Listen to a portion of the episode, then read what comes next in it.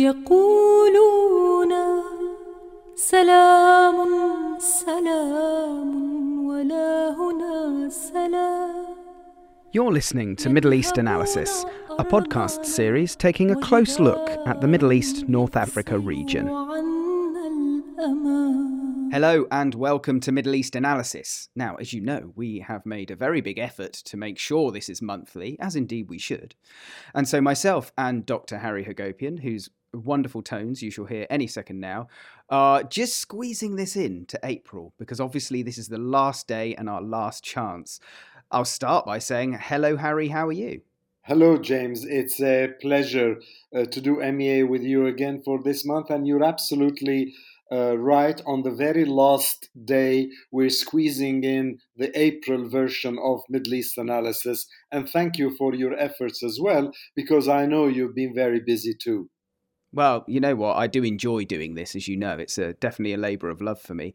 And I suppose I can say this, I can confess this, that I've seen you in the flesh, socially distanced, I hasten to add, for the first time this year, Harry, on uh, Tuesday of this week. So, you know, it was it, it took until nearly the end of April before I saw you in the flesh. And that's probably been the best part of a year, has it not? It has been the best part of a year, and it's very uncanny. One of the things that I'm realizing is that we as a society, let alone as a world, but we in the UK as a society, we become so accustomed to being physically distant from others, to staying in our own places, that when we actually do find ourselves in company in a small crowd even though the distances are respected it it's it looks a bit funny it feels a bit uh, funny it's almost awkward until you get used to it and the older senses kick in.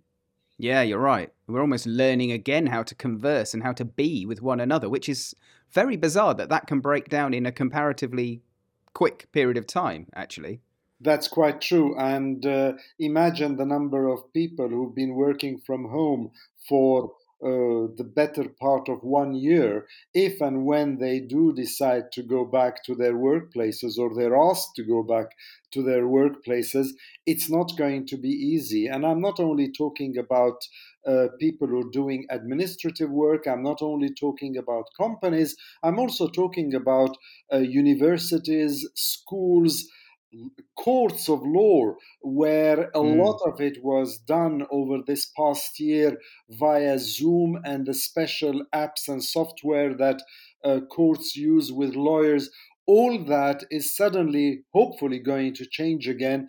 Human contact is going to be at the fore of uh, all these uh, events, and it's going to take some doing. It's not going to be that easy. Human beings, yes, they are social animals, but like social animals, put them in a different environment and they uh, adopt different uh, proclivities. Yes, and indeed, some lawyers, Texan ones that I'm thinking of, have old cat filters and look like they're talking to their judges as a cat, which was an, another one of the uh, marvelous things that can go wrong with remote um, interactions like that. And of course, Harry, you know, digital diplomacy, the diplomats, those that rely on face-to-face contacts to make to make their points. I mean, every, everything has changed. Absolutely, and you know what? I'll let you in on a on a little conversation I had with a few diplomats recently myself. And we were talking about this business of digital diplomacy. And whilst a lot of them are doing it, whether on a one on one basis or in uh, uh, diplomatic gatherings and conferences. And a couple of them admitted to me that, yes, it's fine, we can do it, we've been trained uh, to do a lot of things, but it's not the same as two diplomats representing two viewpoints sitting face to face and doing it in a room with a cup of coffee or a cup of tea. It's an entirely different dynamic. And I tend uh, to see the point. I've done a lot of mediation and arbitration in a previous life, and I know that it wouldn't feel the same if I were doing it by staring at the parties through a screen uh, rather than sitting with them in a room. The human contact has a lot to be uh, commended for when it comes to dissolving differences. Yes, and you know, in my limited experience of, of travel and, and situations, experiences in the Middle East, my goodness, can people talk over one another? And that really would not work uh, over Zoom, would it? No, it wouldn't. So when you're talking now with your questions, uh, James, I will very attentively and silently follow you. Oh, I don't even believe that for a second. Anyway, on that very um, compliant note for you, Harry, let's see if that comes to pass. So, on today's Middle East analysis, the focus is on Jordan, actually, and that's a country I know that is obviously important to you, Harry, because you were born there, um, amongst other things. A very important country in the region, as far as you're concerned. We'll talk about the the uh, royal spat there um, and the implications of that. We'll then touch on the Palestinian elections because obviously the, the new news on that is a sort of indefinite postponement by uh, Mahmoud Abbas. So we'll, we'll talk to you about that. More elections, Syria, May the 26th. So, May, an, an, interesting month there with the presidential elections. I've got a couple of questions to ask you on that, obviously. And then, in, in conclusion, Harry, we can touch upon another subject very close to you is the Armenian genocide. I, I can't believe it's 106 years because I remember that you and I spoke about it in 2015, which would have marked obviously 100 years after that tragedy. Should we delve in then, Harry? And we, we as I said just then, it's Jordan. You were born there. I know how important Jordan is to you, but I'm trying to get my head around um, the royal crisis, the rivalries, the economic impact, the potential foreign entities that have been accused of destabilizing the country. Do Jordanians trust their monarchy at the moment, Harry? Yes, they do. And uh, before I go there, uh, James, let me just say you've put down there an agenda that is frightening because it's quite long. So let's hope once more every month we profess good faith and we never stick uh, to it. So let's hope that this is not going to be a very long uh, Middle East analysis uh, for April. Uh, do the Jordanians trust the monarchy? Yes, they do trust the monarchy. Am I fond of Jordan? I'm very fond of the kingdom. I was born there many decades ago and uh, I have worked with Jordanians, with the royal court, with uh, friends both in the church and in think tanks as well as in academia. So it is an important uh, country for me. And uh, when you're born in a country, I mean, yes, I grew up in France, and then uh, the rest is history in a sense. Checkered history, but still history. So uh, it is important, Jordan. And uh, the monarchy is, in my opinion, still trusted, but this royal spat, as I called it, where many people made many claims about what went wrong or what was the reason uh, behind uh, that turbulent moment. It was a worrying uh, moment, and I have my own uh, views, which I'm sure you're going to wish me to share with you. Well, there you go. There's you asking and answering questions again. But yeah, do share those. Explain to us exactly what's going on here. Well, what actually happened is that suddenly, out of the blue, the foreign minister of Jordan said in a press conference that people had been conspiring against the kingdom, that people had been arrested, people who were close to the royal court, people who had who had a lot of influence in the country. They had been arrested. They were under investigation for uh, doing things which were inimical with the interests of the kingdom of Jordan. And of course, key to that, which drew the attention of the world press or the media, is the fact that the name of Prince Hamza uh, came uh, out as one of those characters who had allegedly done things which were inimical or contrary to the interests of uh, the country as a whole and which had unsettled uh, the king and uh, the royal court. Now, when you try, when you listen to that, and at the beginning, of course, a lot of the media and the journalists plunged in, a lot of armchair analysts plunged in, and everybody started imagining or reporting scenarios that were or were not correct, that were fictional, that were not entirely based on fact. So it was still new, and people were trying to understand what is happening here in Jordan. When the Arab Spring broke out in 2010 2011, and we just recently observed the first 10 years of its uh, start, everybody used to say one of the reliable quiet countries in that very turbulent and unquiet uh, region is Jordan. So, what is it this about uh, coup d'etats and rumbles in the royal kingdom, etc., etc.? Some people said it was because there were external involvements that other countries were trying to muddy the waters, were trying to unsettle the royal family and get rid of the uh, king or punish the king, etc., etc., for uh, his foreign policy directives.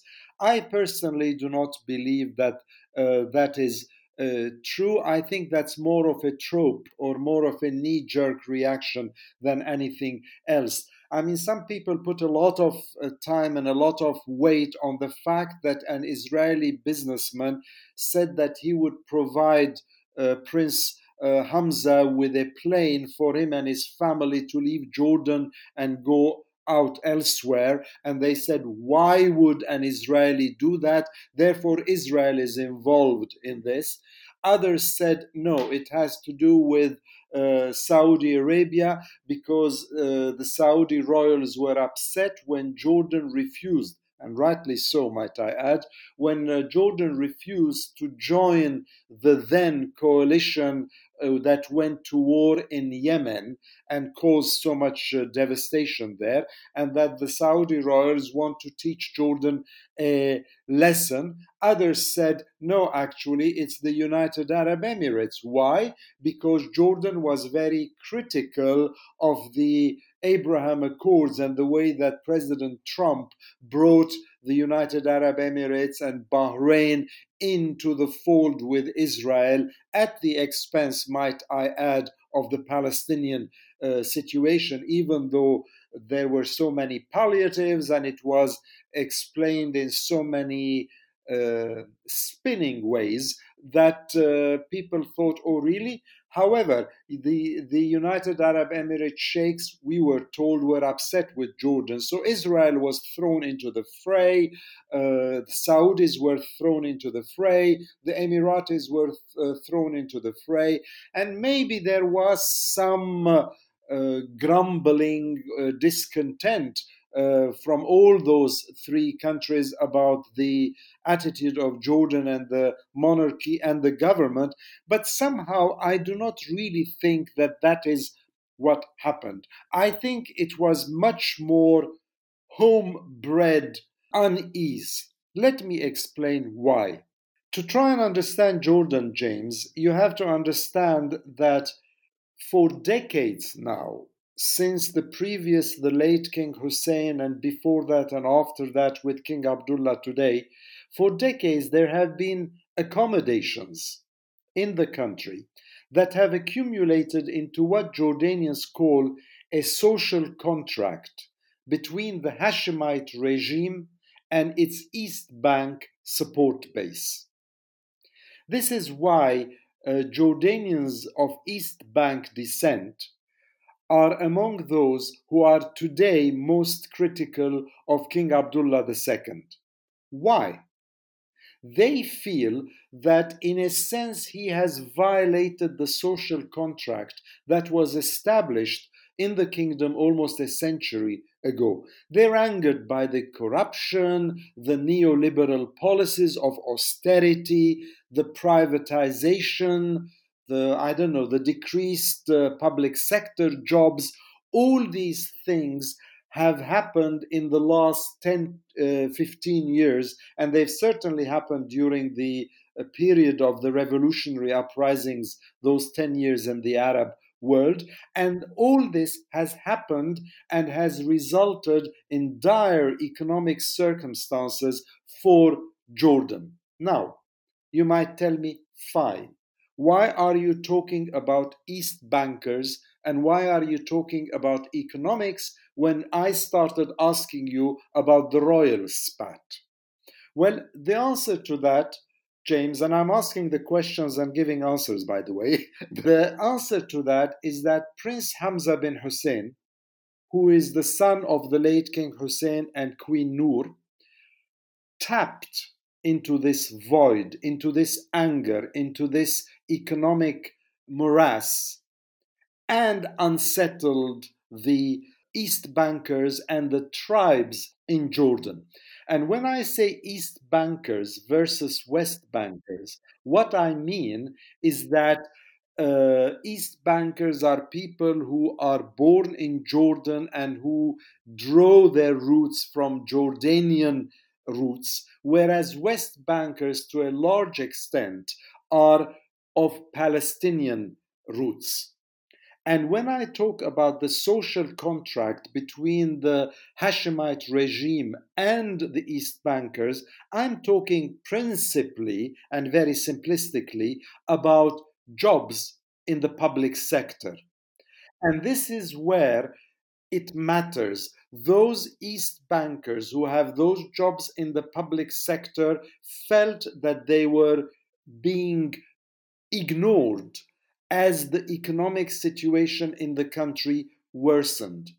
Add to it the fact that the tribes in Jordan, and this is not only for Jordan but for many Arab countries in the region, the tribes are the backbone of the Hashemite support system. In Arabic, there is a very nice expression uh, which the Bedouins and the tribes use. They say, Gahmitna kabire, and the sense of honor, the pride of the Jordanian tribes were assaulted by this spat. Some of them from one clan in one tribe were arrested as a result of this royal spat, and that angered them as, as well. And therefore, all this came together to unsettle the East Bankers, to unsettle the tribes. As the economic situation worsened, uh, Prince Hamza was constantly in touch with those East Bankers, with those tribes. He would go sit down, eat like them, talk like them, discuss their problems, when necessary, criticize some of the challenges that Jordan has been increasingly facing over the years. For instance, freedom of speech is not that famous. Clampdowns and detentions are on the rise. COVID has made the situation very, very uh, bad there is corruption there is there are issues of hierarchy um, young generations these days are more aware of what is happening in their societies we've seen this with the demonstrations in the streets of all countries Algeria, Tunisia, Lebanon, Iraq, Jordan is part of that. In Arabic, they're called hiraks, movements. And the open space allows for these younger generations to be more aware of what is happening. Somebody was talking about this and he said something which was really great. He said, You know, Harry, Jordan is not North Korea. That's true. Jordan is not insular. You join, say, the clubhouse chatter these days, and you'll find out all these complaints, all this unease coming out. So put the economy, put the different uh, strata of society in Jordan, put a very charismatic young prince who comes uh, with a very sort of solid uh, dynasty behind him. It unsettled the royal court. They jumped in a little bit too quickly.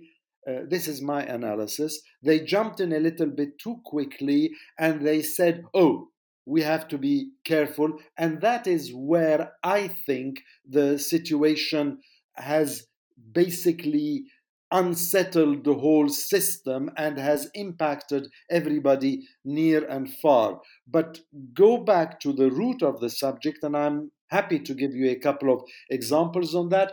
Go to the root of the subject, and it is, as Bill Clinton used to say, it is the economy, stupid.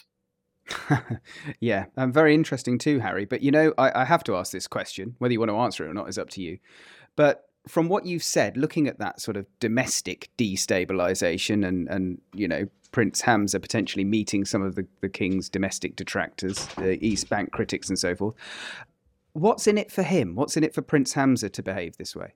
It's a very interesting question. It's a very good question because I think that's part of the reason why the royal court was unsettled, why uh, the foreign minister said what he said in the press conference uh, on that uh, day when all this was brewing.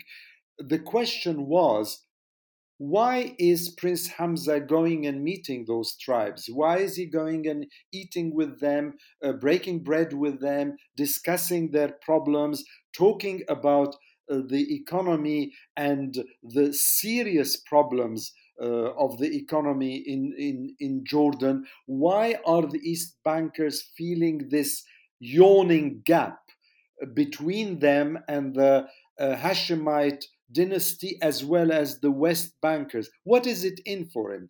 Now, some people who have ill intent said, oh, because he's grooming himself. You know, he's not the crown prince. So, technically speaking, after the king goes or abdicates or retires or leaves his throne, the crown prince would usually take his place. Uh, so, Prince Hamza is not the crown prince. Therefore, some people who were mischievous suggested that maybe he's trying to burnish his credentials enough so that when the time comes, he will be inevitably the one to take over as the king, uh, as the future king, rather than his younger half brother, who is now actually the, the crown prince. That's one of the reasons. The other people who were less mischievous said that the uh, Prince Hamza was really worried about the economy and therefore was worried about the kingdom uh, sticking together, working together. He was seeing the different uh, threads of society unraveling. He was worried, and therefore he was going and talking uh, to these uh, tribes. After all, he is his father's son, and his father was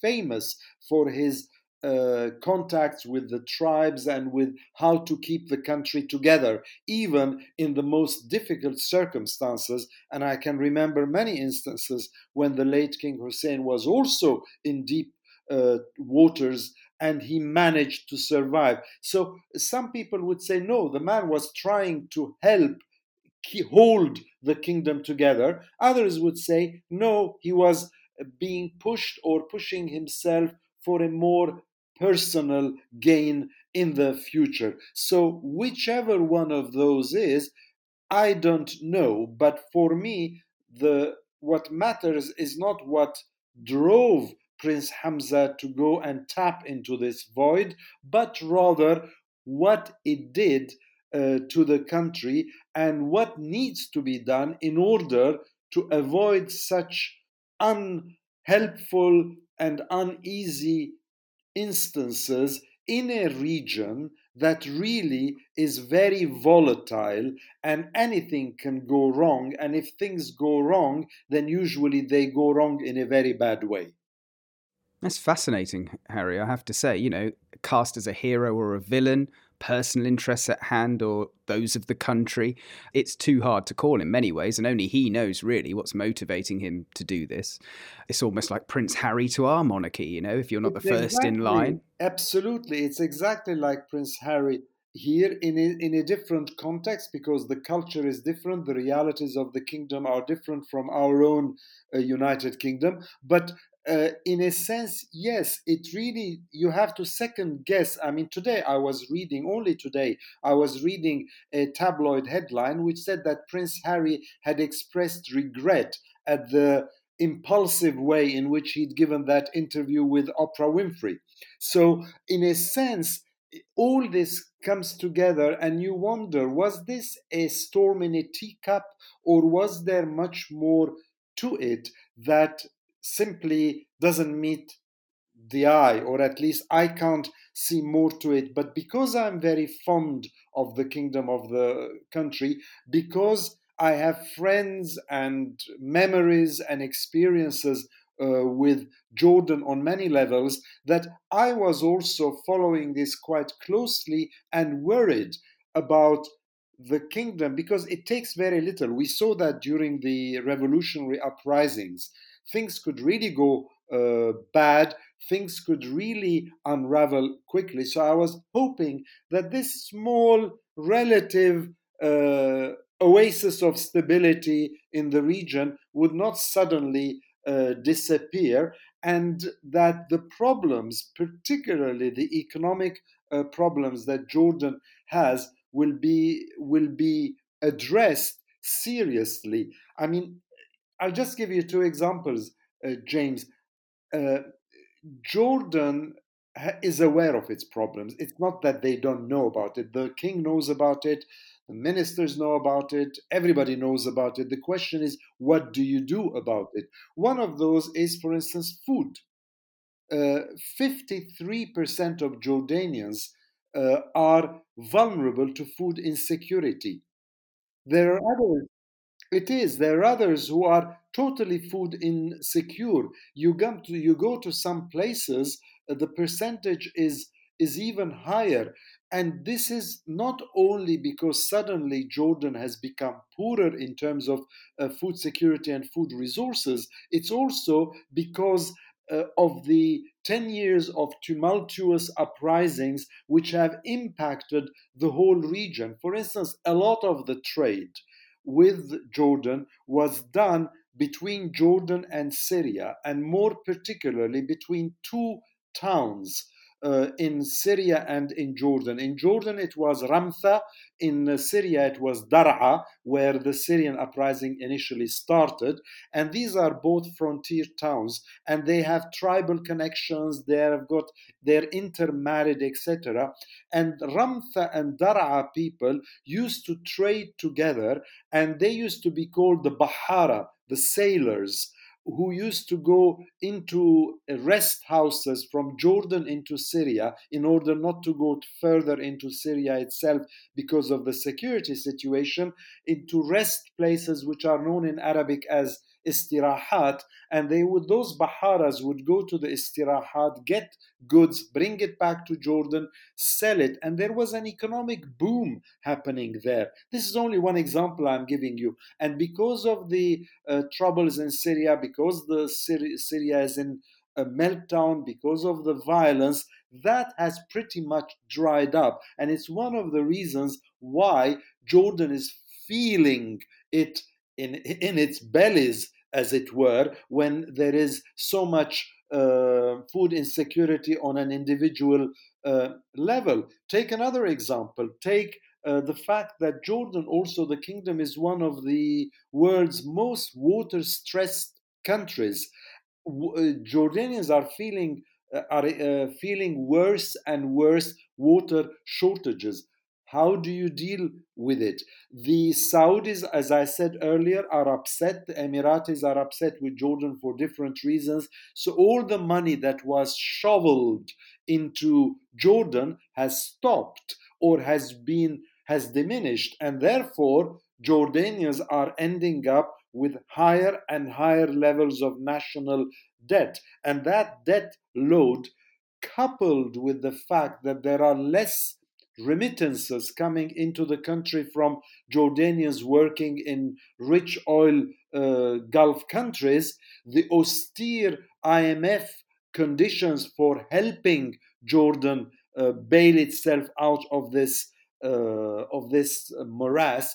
All this is happening in an unstable uh, neighborhood and is making Jordan more fragile, more vulnerable than it has been for, for many, many years. And this is why a lot of people sat up and took notice of what's happening and said, you know what?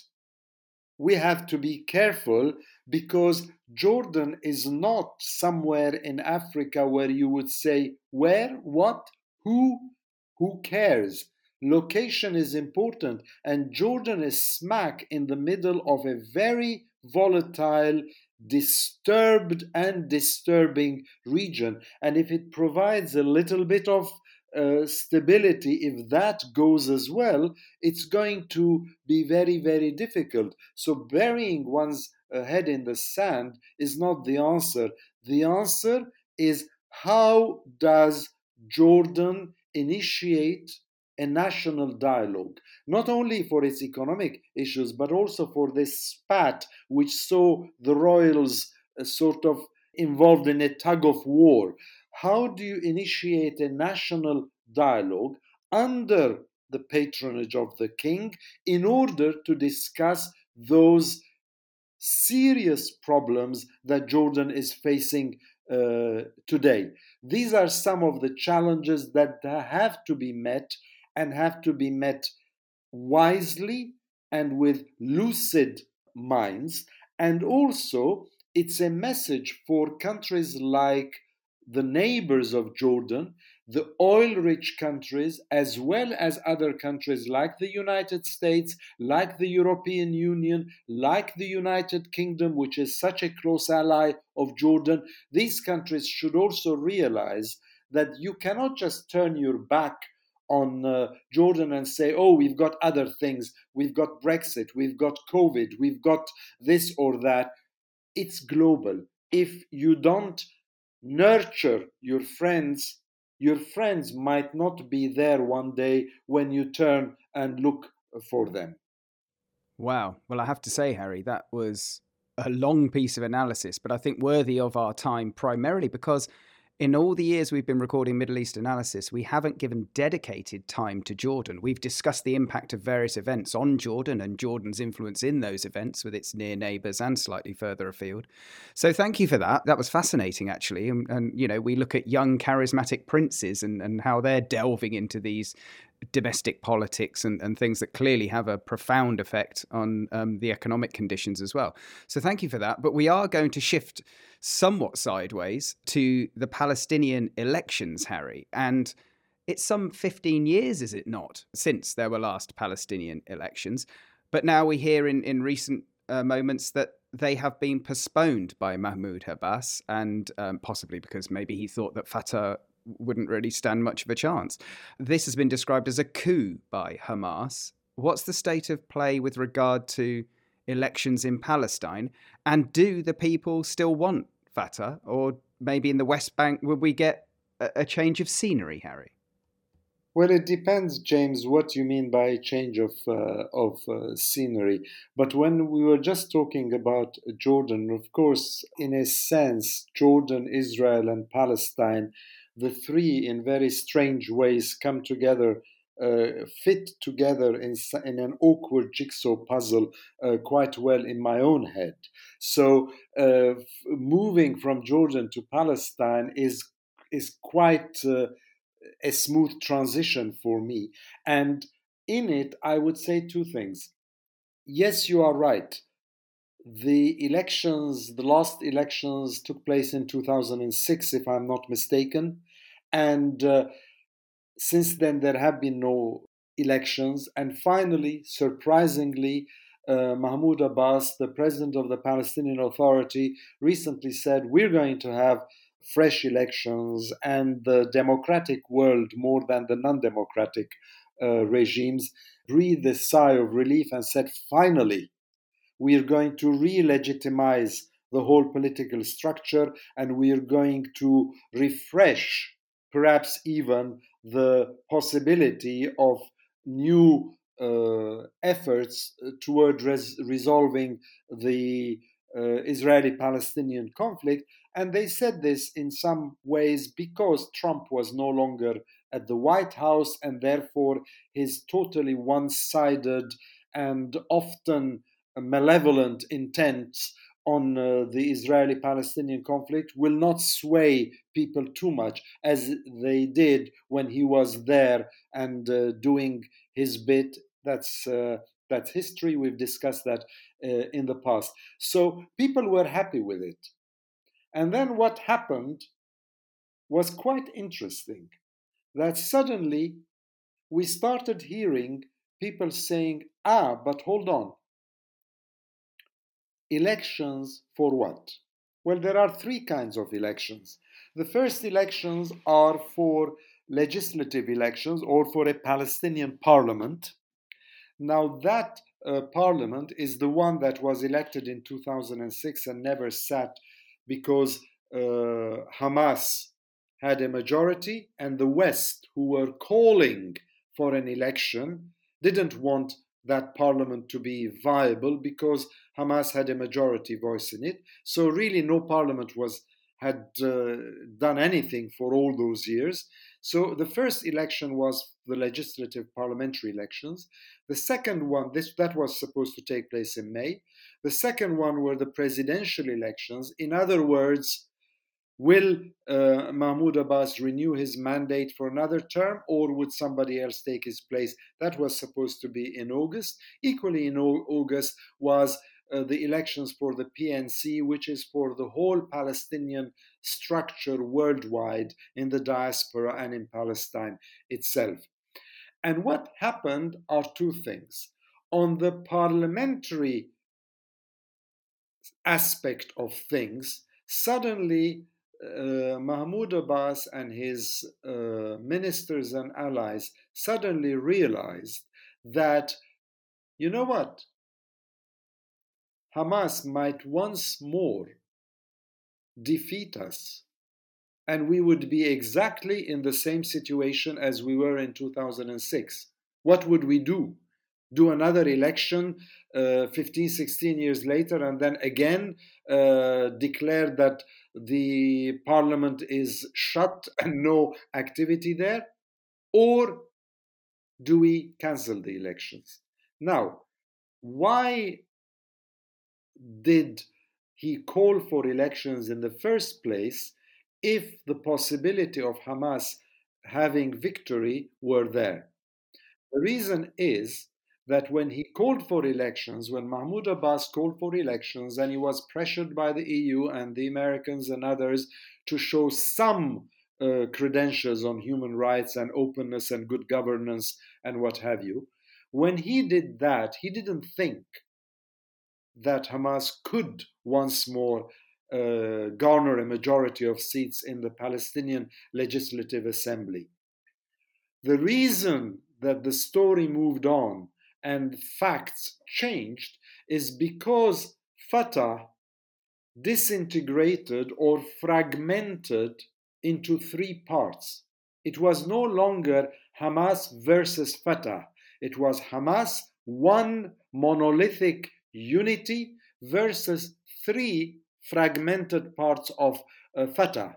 One was Mahmoud Abbas and his allies, one was Nasser Qidwa and uh, his party, and the third was Dahlan's party. Those three were going to run for parliament. And those three do not see eye to eye. So at the end, you have one versus three, and it's very easy to see why you might not get the numbers you sought or you thought you would get initially. And therefore, unease crept into the Palestinian Authority in the sense of, oh, oh, what do we do now?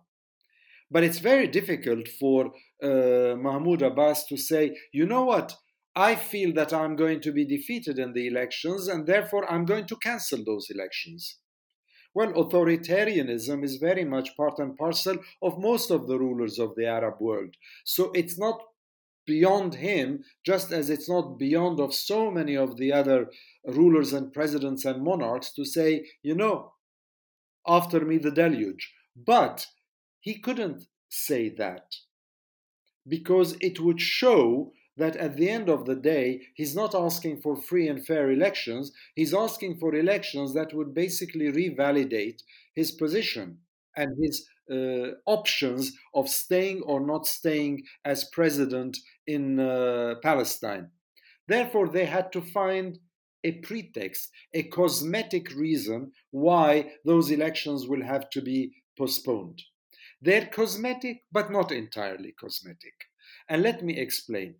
They said, okay, elections will take place in Gaza, elections will take place across the whole of the West Bank, and elections should take place in Jerusalem in East Jerusalem, which is Arab Jerusalem, which recently had witnessed so many clashes between Muslims praying for Ramadan at the entrance to Damascus Gate, one of the gates leading to the old city of Jerusalem, and the Israeli forces. And those clashes were viewed by many observers and pundits and journalists as a way of Arab Palestinians saying East Jerusalem is Arab, is ours.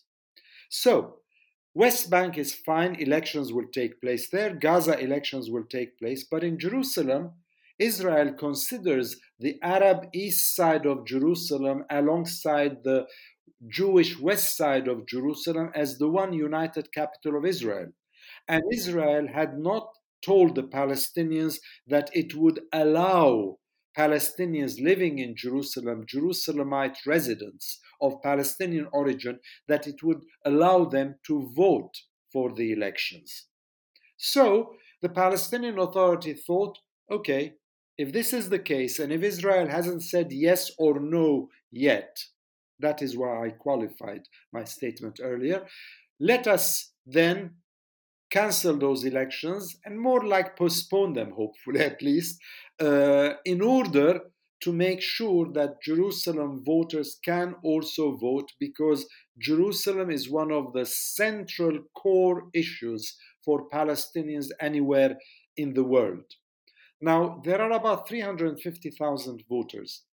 150,000 of those are expected to uh, vote in Jerusalem. But only the accords, the agreements between Israel and Palestinians allow only for 6,000. What about the others?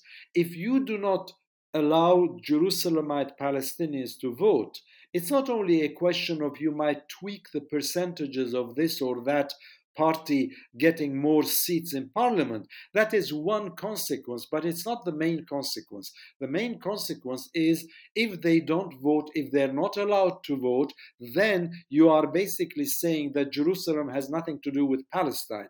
And that is anathema to any Palestinian or anybody who supports the Palestinian cause.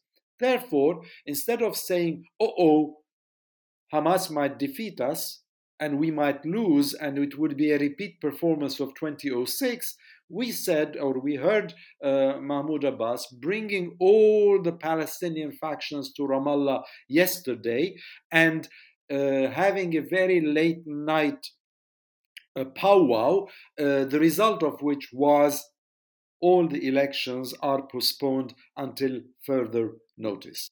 Now,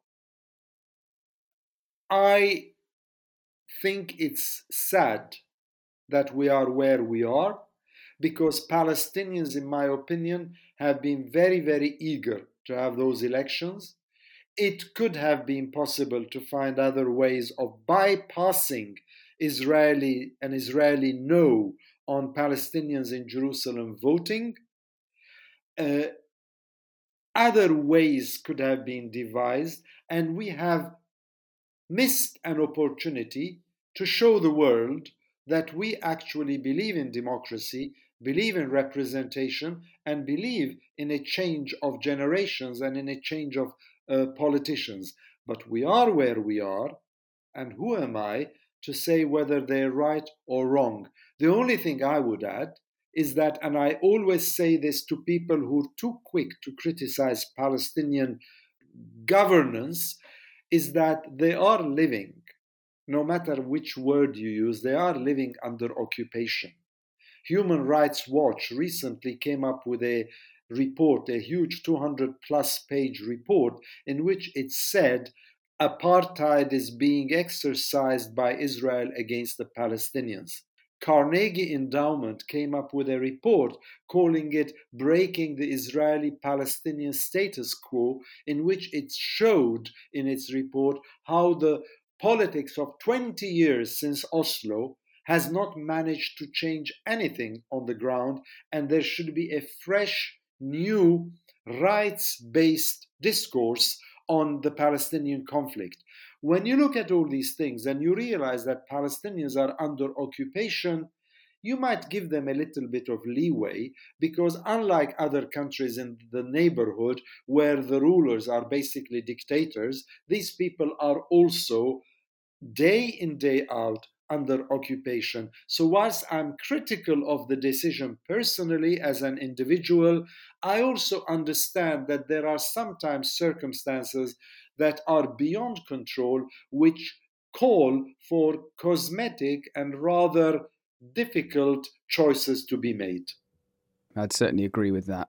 Um, Harry, I have several follow up questions, but I feel that we probably don't have time for them on this particular podcast. So we'll leave it there, Harry. But I do want to have a quick word on Syria because, of course, how many times have you and I spoken about Bashar al Assad, the president? It's gone very quiet because obviously international players have settled in with their vested interests.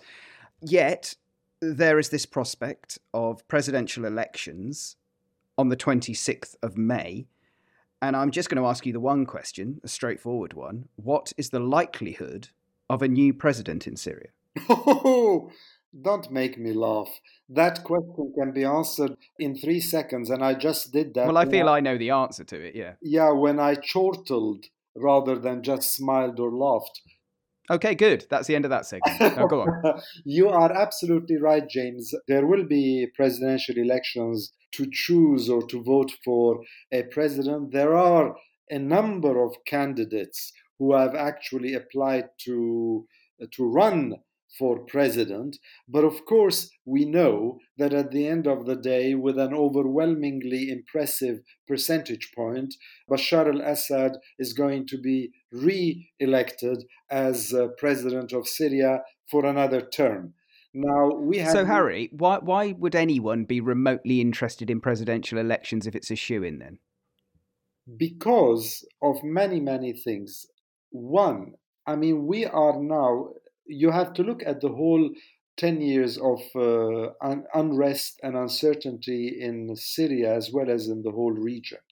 And one thing we have to say is that Syria today is clearer in terms of who controls what and who does what in the country.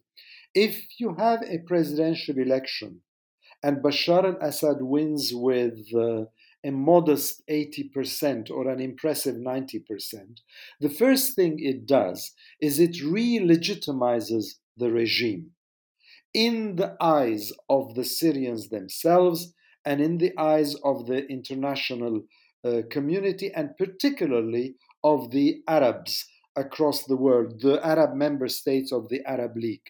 Why do I say that? I say that because re-legitimization at this juncture is important for Syria.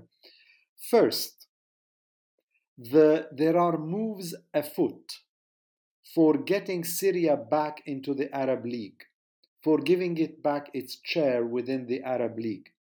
Russia has been pushing hard for this.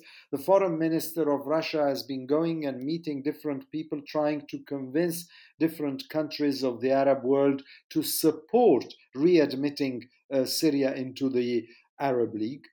One outcome of re legitimization would be to say, well, listen, 85, 89%, whatever it is, uh, have voted for the man. The fog of war is a bit clearer now in the country. We have to get Syria back in. Now, this is one thing. The other thing, and this is always gurgling at the back uh, of people's, of politicians' thoughts, is reconstruction. You're going to need hundreds of billions of dollars to reconstruct the whole uh, country again, which in parts has been totally devastated.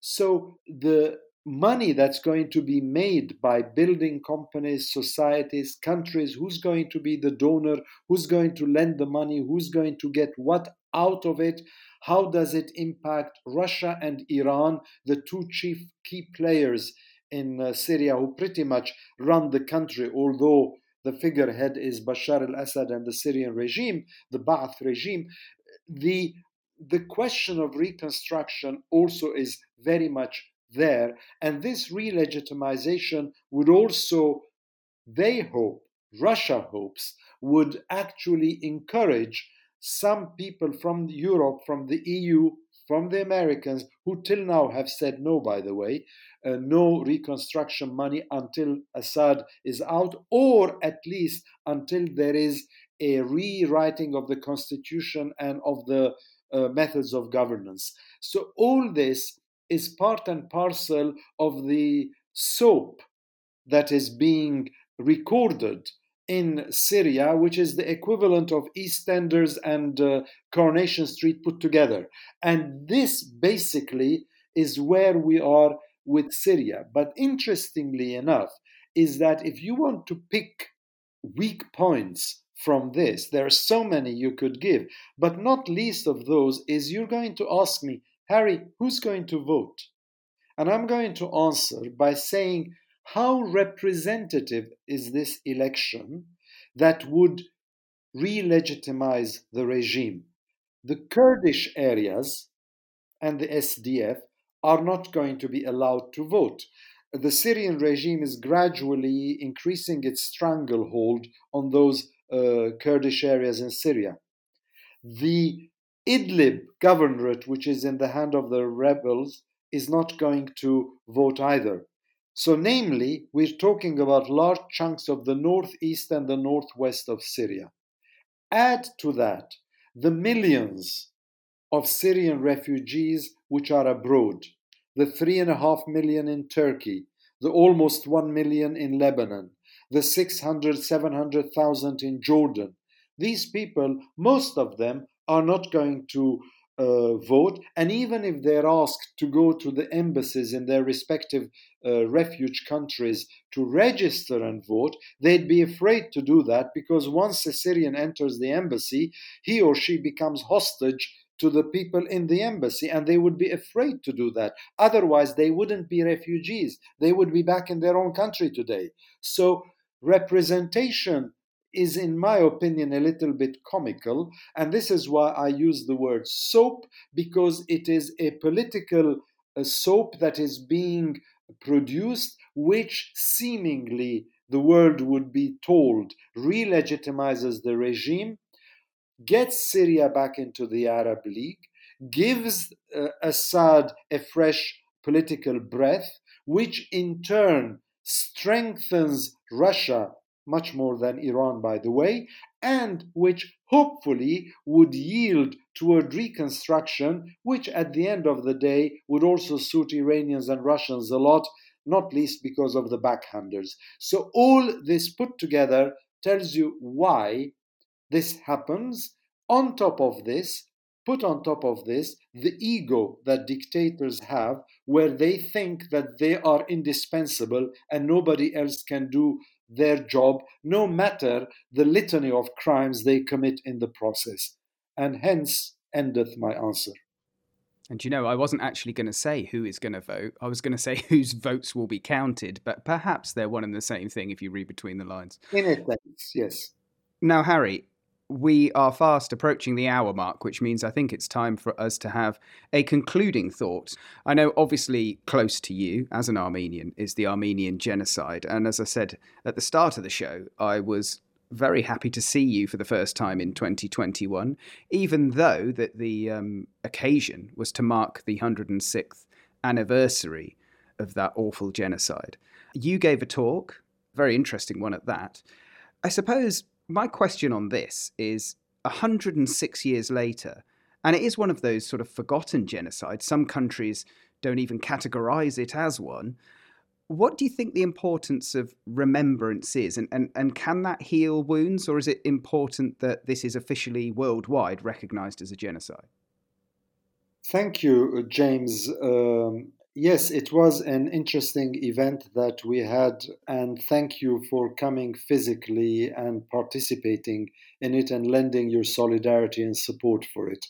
First and foremost, with recognition, the first party and the most important party that needs to recognize the Armenian genocide that was committed under cover of World War I is Turkey itself. Now, the Turkey then, Ottoman Turkey, and the Turkey today are not the same Turkey. It's a different regime that has taken over. But the crimes against humanity, the genocide, the killings, the detentions, the deportations, all that happened in Turkey. And therefore, for me, the first country that should hold its hand up and say, look, this happened, I'm sorry for it, let's move on. And it is not such a huge ask if we look at how Germany has held its hand up and has said, yes, we are guilty for the Jewish Holocaust. So, in a sense, what I'm asking is not too different from what the Germans accepted in terms of responsibility for the Holocaust. I'm asking the same thing from Turkey for uh, the Armenians. And as a matter of fact, for other communities that also were killed during this rampaging homicidal period, namely the Assyrians and the Pontic Greeks. Now, that is for me the key purpose. Anybody who tells me that is unimportant, well, I think that they've got it wrong, bluntly.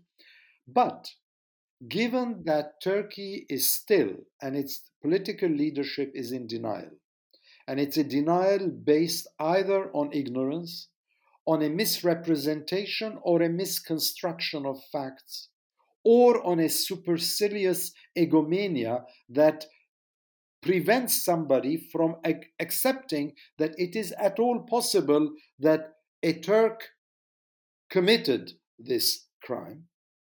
So, in order to help chivvy Turkey along and on the road to recognition, it is important that other countries where the rule of law, where democracy matters, that they also act because as more and more countries recognize a genocide, and this applies to the Armenian genocide as it does to many others, we're talking now about genocides with the Uyghurs in northwest China, we're talking about the Muslim Rohingya people in Myanmar, Burma, we're talking about all the other uh, genocides that happened before that. We are using the G word increasingly more these days.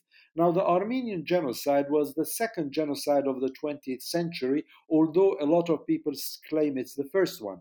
So it's important for those countries that uphold the rule of law to say, hold on, we will actually acknowledge it. And what is the importance of acknowledgement? The importance of acknowledgement is not that it's going to bring the well over a million Armenians who died during the genocide, they're not suddenly going to come out of their graves and say, hey, what? We're alive again. Of course not. The loss is there, it's been suffered, it's been done. The reason why it's important is because it addresses a pain, a trauma, stress, what I have called in my writings recently this year as the PTSD factor, the post traumatic stress disorder factor, that most Armenians worldwide in the diaspora feel it, bear it, carry it, which is this happened to my ancestors, to my grandparents, to my great grandparents, to my parents. How can I rest without saying that the culprit not necessarily has to pay for it, but at least has to acknowledge it. You and I know that when we look today, 2021, 2020, in our modern society, when there is a crime that takes place, when there are cases of pedophilia, cases of murder, whatever, the families come out and say, we need closure. We need them to acknowledge their crime so that we are unburdened and we can move on. This is being done on the level of one family, one member of a family, one tribe, one clan. Imagine how Armenians feel when it is done on a collective uh, basis. When one day there were millions of Armenians in Anatolian Turkey, the next day there over a million of them had disappeared somebody has to say, okay, this happened.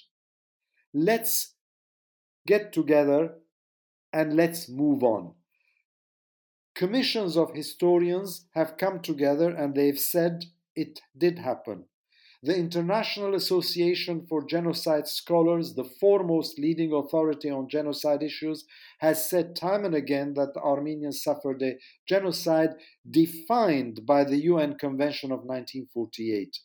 Lawyers have said the same thing. Geoffrey Robertson, a QC barrister in the UK, has written an opinion and a book on it, as have other less important lawyers, not least yours truly. So all these people have contributed to it, and we need to move toward closure because closure would help the process of reconciliation, and reconciliation would then help move with the healing of those wounds. Because I do not like to think of Armenians, and I'm talking of my tribe now, I do not like to think of Armenians caught up in a time warp that is gloomy, that is homicidal, that is genocidal. I want Armenians to move forward. And today they have proven that they are able to do that. So why don't we get that closure? And in order to get that closure, somebody died. So the person who killed him or her should say, I did it so that we could then deal with it and move on. That to me basically is it.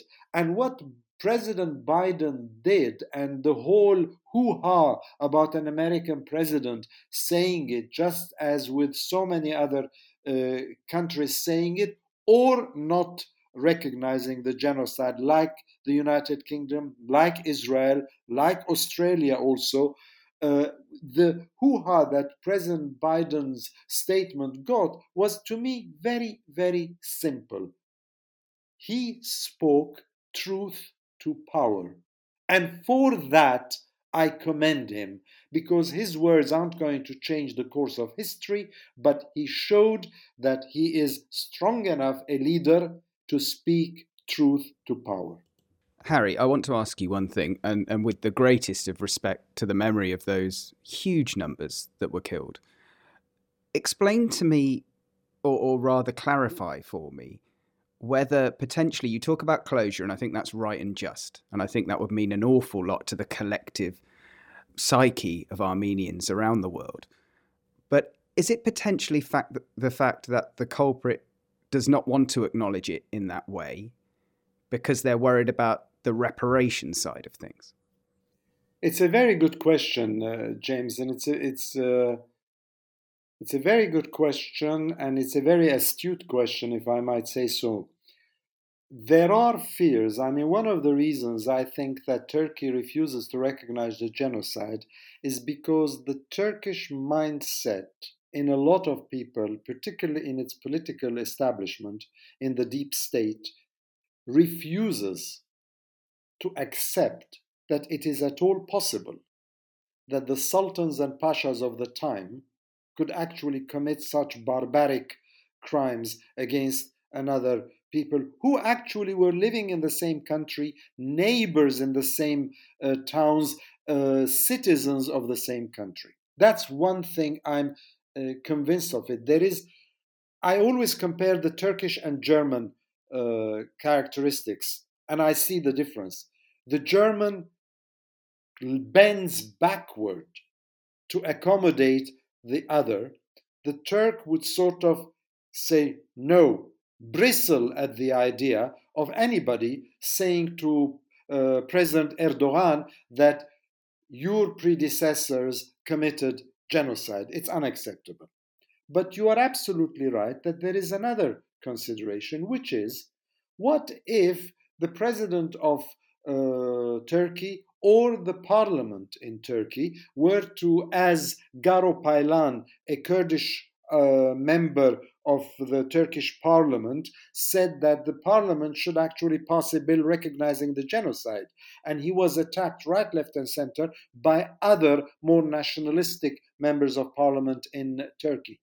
What if they stand up and they pass a bill, a motion, which says we recognize that we did this during the period 1915 to 1923. Their fear probably is that under international law, it would actually open up the sluice gates for restoration, payment of money, territorial uh, swaps, etc., etc. And that probably freaks them out as much as the injury to the person of saying that a Turk could have committed those atrocities uh, during World War One. So you're absolutely right that those two are caught up in some sort of a an unholy alliance when it comes to reasons why uh, Turkey hasn't yet recognized the uh, genocide. It does not exculpate, it does not uh, apply to other countries like the United Kingdom, like Israel, which suffered itself the Holocaust, like Australia. It doesn't actually give them any pretense the way it does for Turkey. So that is true. However, for me, the truth should not be peripheral and subject to these considerations. And I can tell you that there are many, many Armenians who are willing to accept a recognition as a process, as the start of a process of closure, and they're not going to go and say, "Oh, we want restoration," or "We want uh, the old uh, territories, the old homelands, what is known as Eastern Armenia. We don't want it. We want it back." They're not going to do that because that's impractical. But you're absolutely right. Those two uh, factors are pretty much the considerations I can think of when I talk about the Armenian genocide. And the fact that it's been, as you yourself kindly mentioned, 106 years since the symbolic date of 24th April 1915, that makes some people say, wow, there's so much dust that's accumulated on that page of history. Can't you just uh, flaming close that page and move on to uh, 2021? Yes, but how many people have been interviewed today who say, you know, our daughter, our son, our father, uh, our relative, our friend was killed two years ago and we can't uh, get over it yet. It needs a process of closure, and that I think is what is not happening yet. Well, Harry, we made it. We recorded an April podcast, which will go out in April, fortunately, just we did. This. And uh, please, uh, listeners, be patient with us. You don't need to listen to the whole thing in one go. Pick and choose what you uh, what you like. And I would like to say here that uh, Armenia and the Armenian genocide are not part of the Middle East. So, a special word of thanks to you, James, not only for attending the commemorative event a few days ago, but also for introducing this topic and for allowing me to express myself for a few minutes on air with you about a subject that has that has impacted me personally and my family as well. But thankfully, we are people who are not caught in a time warp. We recognize the sacrifices. We want closure. But above all, we believe that we Armenians, like any other people across the world, we are a living people and therefore we must move on.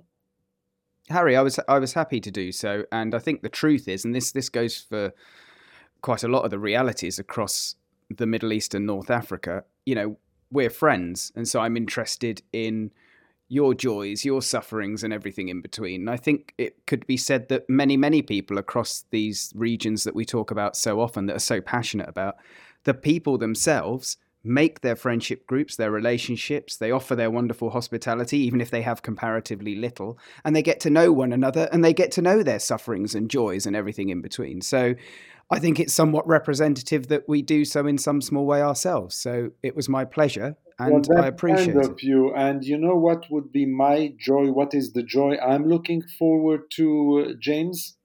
Do tell. The day after the 17th of May, if that is the correct day, because there have been so many dates that have come and gone, for me to go into a pub, sit down, and have a nice pint of draft Guinness and you know what? There might even be uh, some fish and chips going alongside. now you're talking. Thank you. Thank you, Harry. On that note, we will be with you again next month. Thank you, listeners.